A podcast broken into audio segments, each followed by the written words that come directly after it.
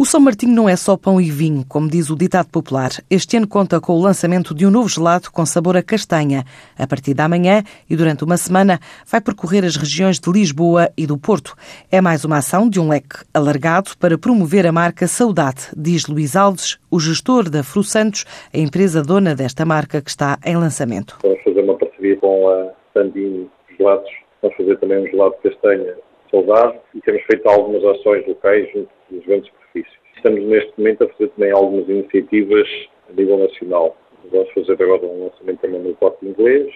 Marca surge da necessidade de, de promovermos a castanha martinha, uma variedade autóctone daqui da região de Sousa Lap. É uma marca direcionada para o mercado nacional e para o mercado da saudade. Não há bela sem senão, apesar de considerar 2017 como o pior ano em termos agrícolas pela falta de chuva, a empresa continua a promover e valorizar a marca de uma produção que se estende desde Lamego a Sernancelho, incluindo Bragança, e com características específicas. A Martinha é uma castanha, uma espécie diferente das outras, casca é melhor e é mais doce.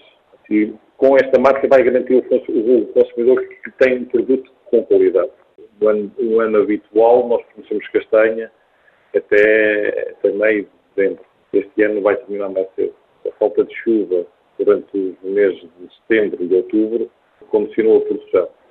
A castanha está com um calibre menor e também há e um calibre menor e uma quebra, há zonas com 80% de quebra de produção, que é um reflexo enorme campanha. Já com o primeiro projeto de internacionalização em curso, a Fru Santos quer apostar nos mercados com luso-descendentes e também onde já vende. O caso do Brasil, os Estados Unidos, o Canadá e a Europa. Depois de ter regressado com contactos da última Fruit Attraction em Madrid. Nós trabalhamos com o Brasil, Estados Unidos e Canadá, no hemisfério. Depois aqui na Europa trabalhamos um pouco com todos os países. Os principais clientes são a Itália, a Espanha, Alemanha, temos um mercado novo que é também parte do Luxemburgo, fizemos uma feira este ano, França, temos aqui, servimos um pouco por toda a Europa. O nosso objetivo é, esses mercados onde já trabalhamos tradicionalmente, afirmarmos e sermos diferenciadores com este novo produto. Também temos a Suíça, a Suíça também é um mercado que nós trabalhamos e é bastante importante para nós.